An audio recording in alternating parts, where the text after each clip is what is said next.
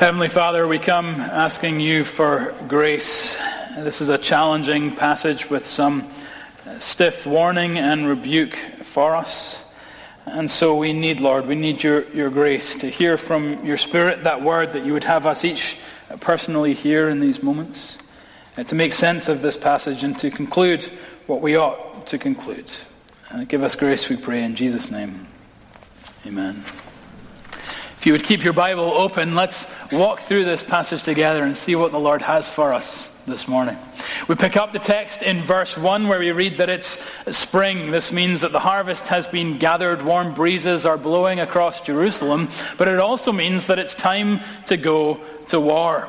Now the Israelites, who are God's chosen people, have ravaged and taken out the Ammonites at Operation Rabbah. But David, who is Israel's king, has decided to stay at home. Now understand, this was not how it was supposed to be. Kings led their battle out during warfare in those days. But this commander-in-chief has decided to give it a miss. By this chapter, David is about 50 years old, and he's been king of Israel for some 20 years, and he just feels like he's earned a little time off. Hey, I've done my fair share of the fighting. You remember that Goliath guy? Yeah? I think I've earned a little time to relax. David has the corner office. He has been tenured. The mortgage is all paid off. It's time to kick back a little, to which we say, successful friends, beware. Successful friends, beware. David is about to have a midlife crisis and discover that it takes 30 years to build a good reputation and 30 minutes to destroy it. And so in these middle years it is that moral collapse comes to so many. You've put in a lot of time, you've received a lot of accolades, perhaps you've started to believe the press, think that you've made it, and yet somehow you're still a little dissatisfied. And so you start to look around for something new, for something exciting, for something that now might fulfill you. And in the end, it ushers in a season of folly that cost David and would cost you more than you might ever imagine. I'm sure in a room this large, there are one or two of us who need to hear the warning this passage gives, calling us to write a different kind of story. Only takes until verse 2 for things to start to go wrong. See it there? David should be in battle, but instead he's in bed, and soon he gets bored. He stretches, he yawns, he checks Facebook for the 100th time that day. He looks around the room, and he sighs. And then he pushes back the bed sheets and decides that it's time to go and get some fresh air. He walks out onto the terrace of his penthouse to survey the city at night, and then he sees her. You see the very particular description we get in verse 2? He sees what? A woman bathing. A sensual description in this context. And not just any woman, a beautiful woman. She's fabulous. And not just any beautiful woman, but a very beautiful woman. The term for very is very unusual for it to be combined with the word beautiful. In fact, I was only able to find this instance in the whole of the Old Testament where something is described as very beautiful. The term very could literally be translated as power or strength. So the text is saying that he saw her and it had a power over him. Bathsheba is a 10. She is a remarkably beautiful woman. And of course, we know that David isn't just admiring her beauty. David, we think, what are you doing? You should have bought a fast car, you know? You should have dyed your hair, grown a beard, gone skydiving. You should have done anything in this midlife crisis apart from what you're about to do. Playing peeping Tom from your palace roof. Not just admiring beauty, but objectifying her, depersonalizing her, sexualizing her. And isn't it amazing how a text written some 3,000 years ago could have such direct relevance to our current sex-saturated world? As David watched from the comfort of his rooftop, he would never have imagined what we could see from the comfort of our laptops. We're a people who don't even need to push back the sheets and get out of bed. And this passage stands as something of a lighthouse amidst the storm, warning us not to make shipwreck of our purity, not to make shipwreck of our marriages, not to make shipwreck of our very souls, but to stay away from the rocks, to avoid them at all costs, to seek accountability when we're struggling, to seek advice when we fall. This church is not a place where sexual sin is taboo, where you must keep it in the dark and keep it to yourself. Sexual sin flourishes in the dark. If you're struggling with this, we invite you to come and talk to us. Many others have already come ahead of you, and we'd love for you to be part of that cohort, seeking to figure out how to navigate life well together. By verse 3, we read that David is standing alone on the roof at night, and his smoldering desire is beginning to burst into flame. He inquires about who this woman is, and the report comes back that she is what? You see it there? Bathsheba, the daughter of Eliam, the wife of Uriah. David, of course, has just objectified her, sexualized her, depersonalized her, but she has a name. And she has a father. And she has a husband. And not just any husband, but Uriah. Do you remember him? He was one of David's mighty men, this loyal band of brothers who, through the hardest of times, had stuck up for, defended, supported David. They had saved his bacon on numerous occasions at great risk to their own lives. So David and Uriah were friends. They had been through a lot together. They'd fought side by side. This is probably why Uriah had been honored with a home that was so near to the palace. And so this answer, that this woman is Bathsheba, daughter of Eliam, wife of Uriah, should have stopped David in his tracks. It should have been the slap in the face that caused them to think, whoa now, back up. I can't believe what I was about to do. But sin has a way, does it not, of casting a spell. Sin has a way of casting a spell. When we find ourselves in temptation, very quickly we'll find ourselves with tunnel vision. We'll find ourselves casting out all thought, casting out all reason. We find ourselves enchanted. And under the spell, we're capable of anything. Do you think you're better than David this morning? Do I think I'm better than David this morning? The second we think we're better than David is the second we started to head down his path. The seed of every sin lives well within our own souls. And I wonder if you are in that place this morning, if you find yourself enchanted with sin and in deeper than you ever thought possible, and the lies, the deception, and the cover-up that have only made things worse. And I wonder this morning if this passage is designed to break that spell. Does it feel like I'm talking to you this morning? Does it feel like I've been following you around this week? I haven't been. That would be super creepy. But the Holy Spirit has been. And he might be calling you home. Calling you home with whispers of grace to leave the destruction that will kill your soul. If you're not in that place this morning, excellent, but let's be vigilant. Sin has a way of casting a spell, so don't fall under its spell. Be honest with yourself. The ability to be honest with yourself. Why is it that you're staying up to watch TV once your wife has gone to bed? Why is it that you're having that extra drink and then hiding it? Why is it that you're working every hour God sends? It can look like any number of different things, but know yourself and be ruthless with yourself before the spell kicks in. In verse 4, we get to the affair itself. And it's interesting that this is such a famous moment. David and Bathsheba even has some cultural resonance. It's a story a lot of people have heard of and a lot of people are familiar with. But notice that the central moment of the story, the reason that they're known, is recounted in just one short verse.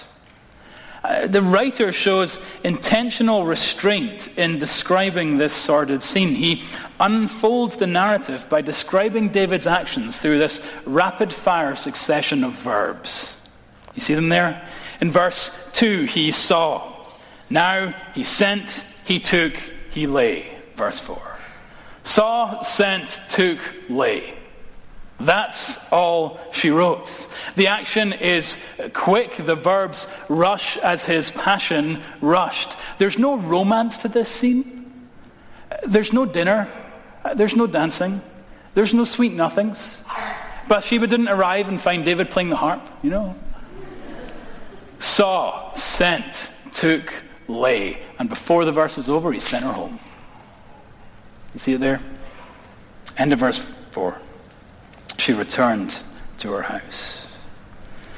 Before the verse even ends, the moment he's done, the spell is broken, and that's again how sin works, isn't it? It promises so much and it delivers so little every single time. Of course, we're not naive. There would have been momentary pleasure in this scene. But the second it's done, regret kicks in. Regret kicks in. The sin we harbor will never make us happy. It might amuse us for a while, but in the end, it disappoints. Verse 5, we read that though he sent her home, the story is far from over. Why? Because Bathsheba has a verb of her own, conceived. And a message too, I am pregnant. David, of course, knows that this spells trouble. Trouble for him, trouble perhaps for his kingdom. And so the rest of the chapter recounts his great escape. It breaks into two sections, plan A in verses 6 through 13, and then plan B in verse 14 through the end of the chapter. So let's first look at plan A. How is David going to get himself out of this one? Well, in verse 6, he sends a message to Joab, the commander of his army, and says, send Uriah, Bathsheba's husband, home from the battlefield. Verse 7, when Uriah arrives, David basically gives him some chat. He says, oh, Uriah, great to see you. How's Joab doing? How's the battle going? How are all the troops feeling? You know, are things going well? He's looking into the eyes of the guy whose wife he's just slept with, and he's talking about the weather to pass the time until he can get to verse 8, where we see what he's up to. You see it there? Look at the time, he says, looking at his watch. Go down to your house and wash your feet. Go home, take a shower, relax. Then we read, Uriah went out of the king's house, and there followed him a present from the king. Now, the Hebrew word for present here can mean food, so it's portions from the king's table. We see, right, what David is thinking. He's thinking, shower and supper will lead to sex. Because what man doesn't think that that sounds like a good night, right? And though Bathsheba's pregnant, if her husband's been home, no one will suspect anything.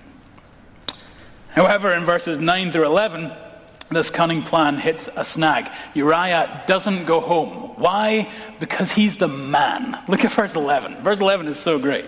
Uriah said to David, the ark and Israel and Judah dwell in booths. They live in tents. And my lord Joab and the servants of my lord are camping in the open field. Shall I then go to my house to eat and to drink and to lie with my wife? He understood exactly what David was encouraging him to do. As you live and as your soul lives, I will not do this thing. The duplicity of David meets the integrity of Uriah. He is a faithful soldier, and his heart is with his people.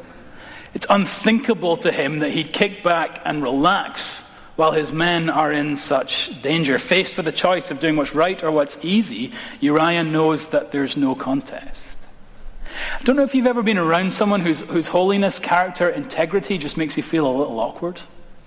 That's Uriah. What a contrast to King David. David isn't quite given up, though, on plan A, and in verses 12 to 13, he gives it one more shot. He invites Uriah over for dinner and drinks, and with a heavy hand, he keeps pouring doubles until we read what? He made Uriah drunk. But even when he's liquored up, Uriah still won't go home. Maybe he couldn't make it home. I don't know. I'll just have a wee lie down here for a minute. You know. But either way, plan A has failed. And so what's it time for David to do? Surely it's time to give it up, to call it a day, to fess up. Not this king. When plan A fails, he moves straight on to plan B in verses 14 through 27. And this section really is tragic. David has thought it all through. I'll write to General Joab and I'll have him station Uriah where the fighting is the fiercest. And then I'll have the men fall back so that Uriah is left helpless and has no chance. And there's a great irony here because back in chapter 3 of 2 Samuel, David rebuked Joab for unjustly murdering a man. And now David enlists Joab's help to execute a murder far more devilish than in chapter 3. David's not thinking about that though. He's thinking Uriah will die in battle. Several others will die with him, which will make the whole thing look more believable. David widowed and orphaned many people in Israel this day. Collateral damage, the cost of doing business. Again, he's not thinking about that. He's thinking, we'll hand out honors and we'll spare no expense for the funerals and we'll have sackcloth and ashes and mourning and it will all be very sad. And then in time I'll marry the girl and I'll raise the child and that'll look very magnanimous of me. And in the end we'll live happily ever after and no one will know. That's his plan. David's adultery was punishable by death. But now he passes a death sentence of his own. And Uriah carries his own death warrant under royal seal. By verse 17, Uriah is dead. By verse 22, the sad news has reached Israel. By verse 27, David has married Bathsheba. One sin led to another sin led to another sin. And again, isn't that how sin works? When the spell comes upon us and we get that tunnel vision, we find this snowball effect where sin gathers speed and momentum. David commits adultery, steals, covets, lies, and murders. Half the 10 Commandments in one chapter. How suddenly and how fatally any of us can fall. And the bottom line, he gets away with it. Nearly. Because the bottom line of our passage is literally the bottom line. Look at the very last sentence of chapter 11. But the thing that David did, the thing that David had done, displeased the Lord. It's interesting, isn't it? It's the first time that God appears in this chapter, and he doesn't appear until the very end. One writer says, the silence of God does not indicate the absence of God. He may be silent, but he is not sightless. And he's going to deal with David, and he actually deals with David in the very next chapter. I encourage you this afternoon, read through chapter 12 and just reflect on how the Lord goes about bringing David back to repentance. But for now, what's the conclusion we should draw from chapter 11? What's the main point of this depressing affair? I think we get a clue in the answer key. Turn with me to the New Testament. Matthew chapter 1.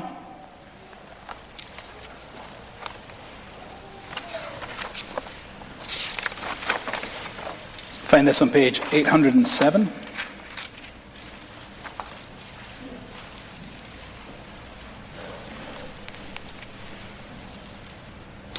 Verse 6, second half, you see it?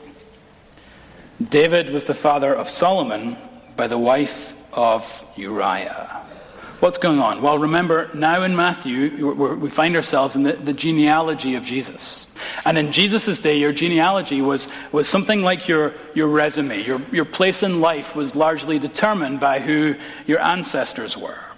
And this entire series through December has been on the fact that Jesus had a very dysfunctional family tree.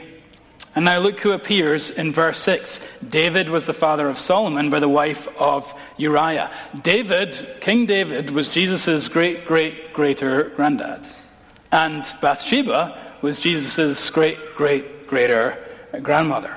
Now, why do you suppose that Matthew refers to Bathsheba as the wife of Uriah? Given that 2 Samuel 11 has made such a point of her name, why doesn't Matthew pick it up and use it here? Someone might say, there you go, it's the Bible being backwards again. Patriarchal society, no respect for women.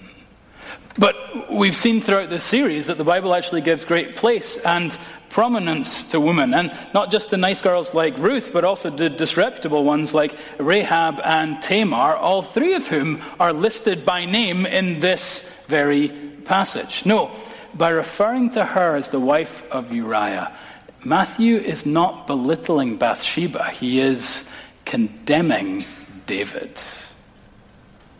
Do you see what it is he's doing here? The morally respectable people of Jesus' day, the morally respectable people that Matthew is writing to here, were shocked by some of the people that appear in Jesus' family tree. And understandably so. Tamar's incest, Rahab's prostitution, we get that. They would frown and think, that's disgraceful. Honestly, do we really need that kind of detail in here? Think of the children, right? And these same people, when they got to verse 6, would have found that their tone suddenly changed. Ah, King David. Now there's a guy to have in your family tree. Descended from a king, and not just any king, but David, the greatest of kings. The warrior poet who could kill a giant and write a greatest hit all in one afternoon. You know? He danced before the Lord, and if you teased him for it, he'd kick your butt. He's the kind of guy that we want to be related to. He's the kind of guy that we find impressive. So as soon as Matthew mentions David's name, he adds that Solomon was born to him by the wife of Uriah. You see what he's doing? He's evoking all that took place in 2 Samuel 11 and dragging all that content with him into Matthew chapter 1. He's showing us that, he's making sure that the moment we think of David is the very moment that we'll think of the lowest point in David's life. Yes, he was a great man, but the best of men are men at best. And so we ought not be too impressed. You see what he's getting at. He's saying, Matthew is saying, I told you about Tamar and Rahab and Ruth so that you would know no one is beyond the reach of God's grace. And now I'm telling you about David to make sure you know no one is beyond the need of God's grace. No one is beyond the reach of grace, but no one is beyond the need of grace. It doesn't matter how bad you have been, but it also doesn't matter how good you have been. This last week, I sat on an interfaith panel at Accenture, the consultancy firm, and it was walking into the room was kind of like walking into a bad joke, because there was a Jewish rabbi, a Catholic priest, a Hindu priest, and me, you know, walking into Accenture. I'm glad we weren't walking into a bar. One of the questions, one of the first questions they asked were, tell us about the biggest misconception our culture has about your faith. Biggest misconception people have about Christianity. And I said, that good people go to heaven. And it was fascinating that they didn't know what to do with that. Because people don't know what to do with the gospel. People don't know what to do with the gospel. The gospel teaches that the best and the worst are on level ground. And it doesn't matter if you're a prostitute, and it doesn't matter if you're the Pope. We all need grace. And grace is what Jesus comes to offer. Grace from your secret shame. Grace for your midlife crisis.